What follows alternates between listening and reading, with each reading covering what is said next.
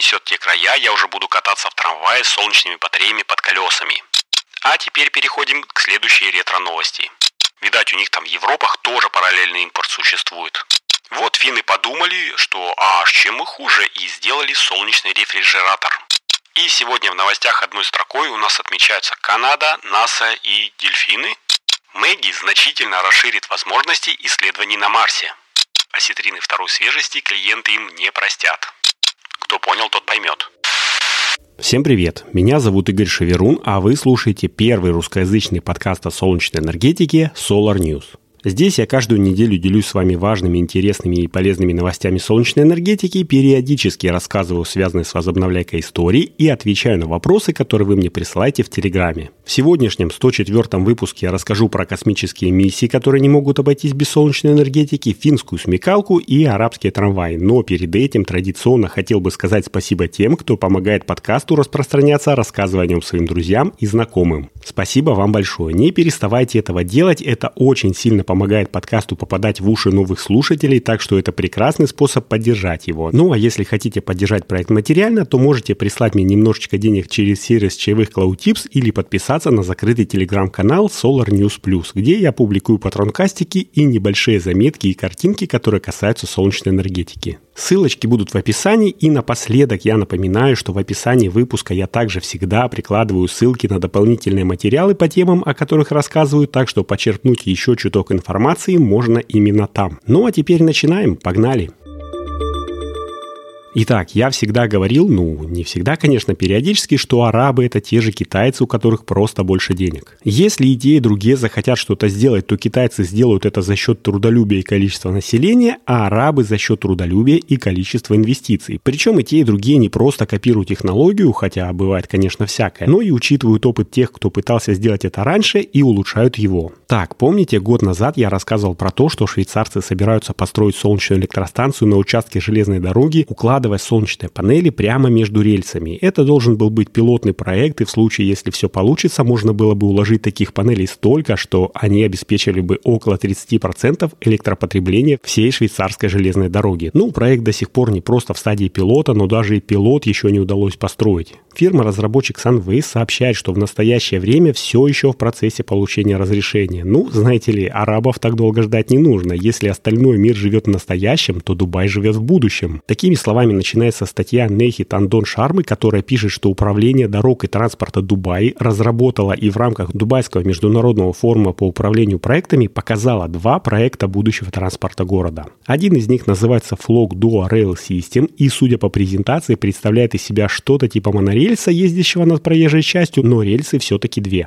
Одна из них сверху вагончика, другая снизу, а сами вагончики похожи на вагонетки небольшого фуникулера вместительностью в 5-10 человек. Ну, оно и правильно. В часы пик таких вагончиков можно вывести побольше, а когда пассажиров мало, то и вагончики зря гонять не нужно. Квадратиш, практиш, гуд, как говорилось в одной рекламе. Но что еще более гуд, так это более вместительный трамвай, который называется Bus или такие же небольшие капсулы под названием Rail Поды, которые тоже ездят на возвышении от автомобилей на такой себе эстакаде. А между рельсов у них что? Правильно, солнечные панели, вырабатывающие электроэнергию, которые утилизируются этой же системой. Плюсы тут такие же, как у швейцарцев, использование незадействованного пространства. Но в отличие от тяжелых европейских поездов, гоняющих со скоростью 70 км в час, дубайские трамваи более легкие и ездят потише, так что не так сильно травмируют солнечные батареи вибрацией. Плюс солнечные панели на эстакаде сложнее украсть, чем те, которые уложены практически у тебя под ногами. И пусть швейцарцы говорят, что разработали специальное антивандальное крепление, давайте вспомним 60 65 выпуск подкаста, в котором я рассказывал, что английские воры могут вынести за ночь с объекта до 900 киловатт солнечных панелей. Да еще вдобавок и три катушки кабеля прихватят на сдачу, как говорится.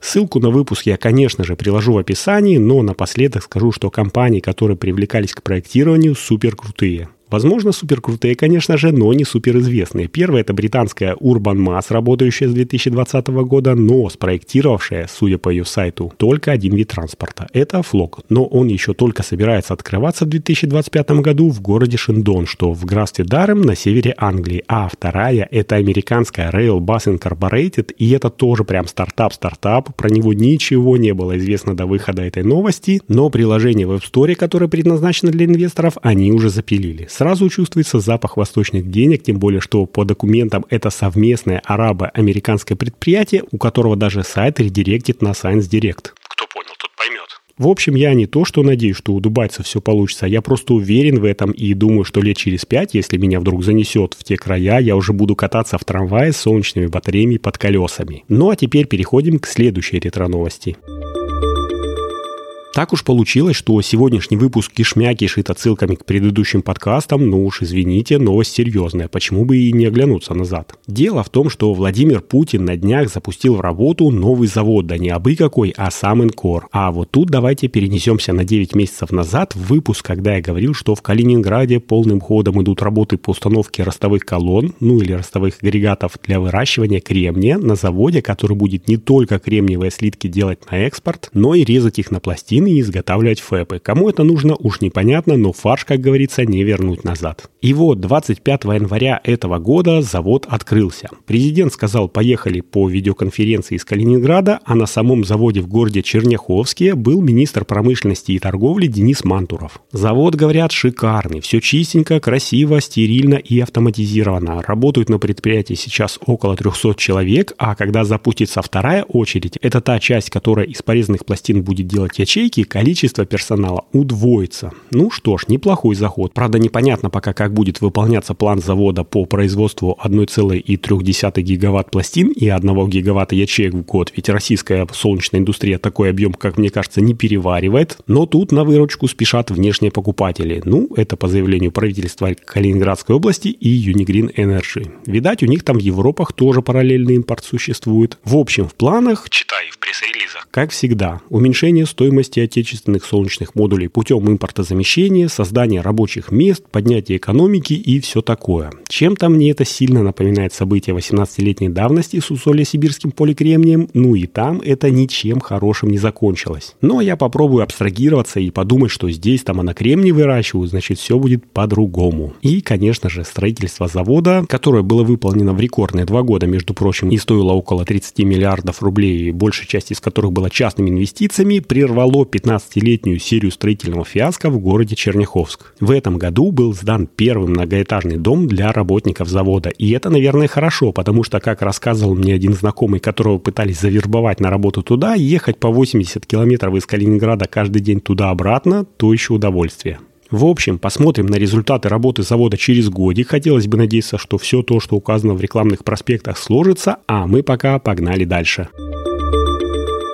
А дальше у нас еще одно продолжение. Помните, я рассказал про то, что Scania разработала и запустила в тестовую обкатку солнечный тягач. Ну, то есть это электротягач с прицепом, на котором налепили солнечных панелей для того, чтобы можно было плюс 27 километров в день наматывать на халявной чистой энергии. Вот, финны подумали, значит, а чем мы хуже, и сделали солнечный рефрижератор. Ну, то есть финская компания Value предложила нидерландской тип групп, которая занимается мультимодальными перевозками, установить на их рефрижераторах грузовиках, это такие грузовики, которые перевозят продукты, нуждающиеся в постоянной пониженной температуре, солнечные панели на крыше этих самых рефрижераторов. Вроде как там стоит умная система распределения электроэнергии, которая по традиции вырабатываемые излишки, ну, если они есть, кладет в аккумулятор, а основную часть на работу генераторов холода. Когда солнца не хватает, то добирается это все из самого аккумулятора, а если уже он высосан, то включается запасной дизель. Похоже на гибридную систему электроснабжения домов, которая в свое время была в Финляндии очень модной, и вот теперь ребята хотят опробовать ее на перевозках. Достойный эксперимент, правда, затеяв его, тип взяла на себя повышенные обязательства, как говорили раньше, потому что степень дублирования систем должна быть на очень-очень высоком уровне, так как осетрины второй свежести клиенты им не простят. Ну и из интересного. Солнечные панели, которые предлагают устанавливать в Alloy, называются Ideal Track и представляют из себя сборку из IBC элементов, то есть солнечных элементов, у которых токопроводящие контакты расположены не с передней стороны, как многие привыкли, а с задней. Таким образом повышается КПД солнечных панелей, ну и кроме того у IBC панелей более высокий коэффициент устойчивости к тряске. Вот, надеюсь, что, как и со Scania, все у наших условно-северных собратьев получится, а я пока побежал к новостям одной строкой. И сегодня в новостях одной строкой у нас отмечаются Канада, НАСА и дельфины. Итак, канадская контора Solaris Enterprises, которая специализируется на перовскитах, анонсировала, что строит первый опытный завод, который будет производить перовскитные солнечные модули с эффективностью в 35%. Причем первая производственная линия уже запущена не где-нибудь в Юго-Восточной Азии, а в городе Лэнгфорд, находящийся в провинции Британская Колумбия на западе Канады. Как мы видим, пероскитные солнечные заводы в последний год растут как грибы после дождя, и это, как мне кажется, круто, потому что конкуренция за покупателя подстегивает науку и экономику. Ну и хорошо, что не только китайцы этим промышляют.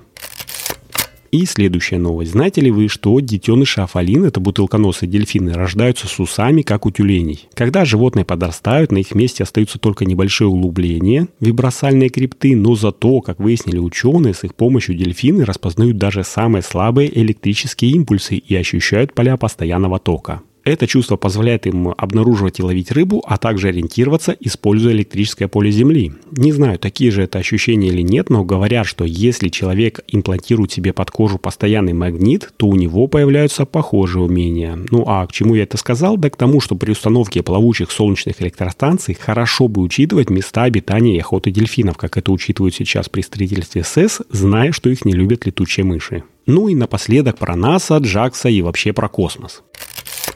Короче, как я и прогнозировал, японская миссия Slim, которая должна была мягко прилунить спускаемый аппарат, закончилась. Закончилась наполовину удачно, ведь сам аппарат все-таки прилунился в заданной точке с точностью там чуть ли не до 10 метров. Плюс к этому он успешно выпустил на поверхность Луны два ровера. Но из-за неполадки одного из посадочных двигателей уже на Луне перевернулся и солнечные панели не могут генерить электроэнергию. Фотку перевернутого аппарата передал один из роверов и посмотреть его вы можете в нашем телеграм-канале Solar News. Печаль, конечно, но еще еще большая печаль – это то, что марсианский вертолетик Ingenuity тоже приказал долго жить. На этой неделе он передал фотографию, на которой видно, что один из двух винтов у него поломался. Ну, точнее, сломалась одна из лопастей, и таким образом его миссию тоже можно считать законченной. Пресс F to pay respect, как говорится. Зато, воодушевившись им, НАСА решил инвестировать в новый летательный аппарат для Марса. Называться он будет Мэги, и это аббревиатура от Mars Aerial and Ground Intelligent Explorer, то есть исследователь как Земли, так и воздуха на Марсе. Марсе.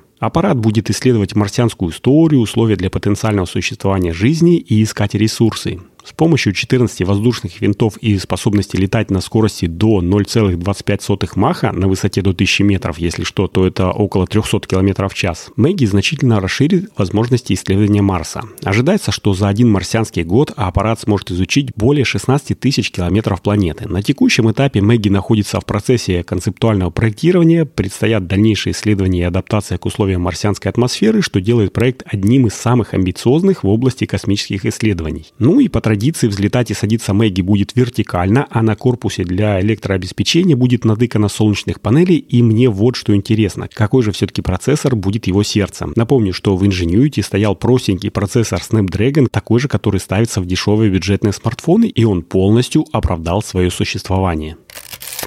Ну и последней новостью одной строкой будет информация от Николая Дри, которая является, по сути, ответом на вопрос Олега Медведева из нашего чата про микрогенерацию в частном секторе. Итак, цитата.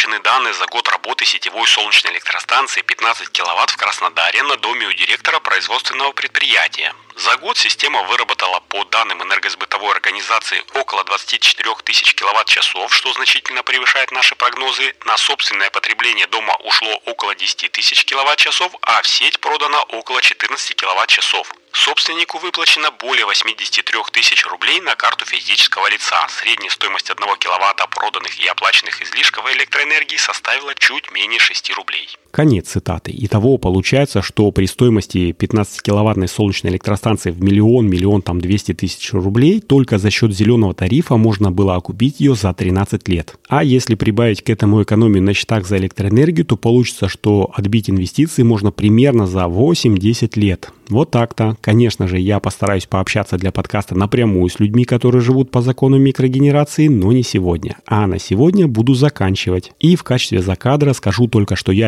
перенес YouTube-версию подкаста полностью на новый аккаунт. Раньше она была на моем личном. И теперь буду туда заливать и сами выпуски, и шорты с анонсами, которые вы можете переслать своим знакомым и друзьям, ну потому что это же самый классный способ поддержать подкаст, если он вам нравится. Также вы можете дать ссылочку на сервис подкаст.ру, где собраны все площадки, на которых можно слушать подкаст Solar News, и на наш телеграм-канал. Ну и, конечно же, теплый отзыв в тех местах, где это возможно, был бы мне особо приятным. А материально поддержать проект Solar News можно, направив мне одноразовый донат в сервисах чаевых CloudTips по ссылочке из описания к выпуску или подписавшись на закрытый телеграм-канал Solar News Plus, где я рассказываю какие-то более личные солнечные истории и выпускаю небольшие патронкастики. Например, недавно я рассказывал про паркоматы на солнечных батареях и про то, хватает ли нам в группе сторисов. И теперь точно все. С вами был Игорь Шеверун и 104 выпуск подкаста Solar News. Желаю, чтобы небо над нашими с вами головами всегда было ясным, мирным и солнечным. Услышимся на следующей неделе. Всем пока.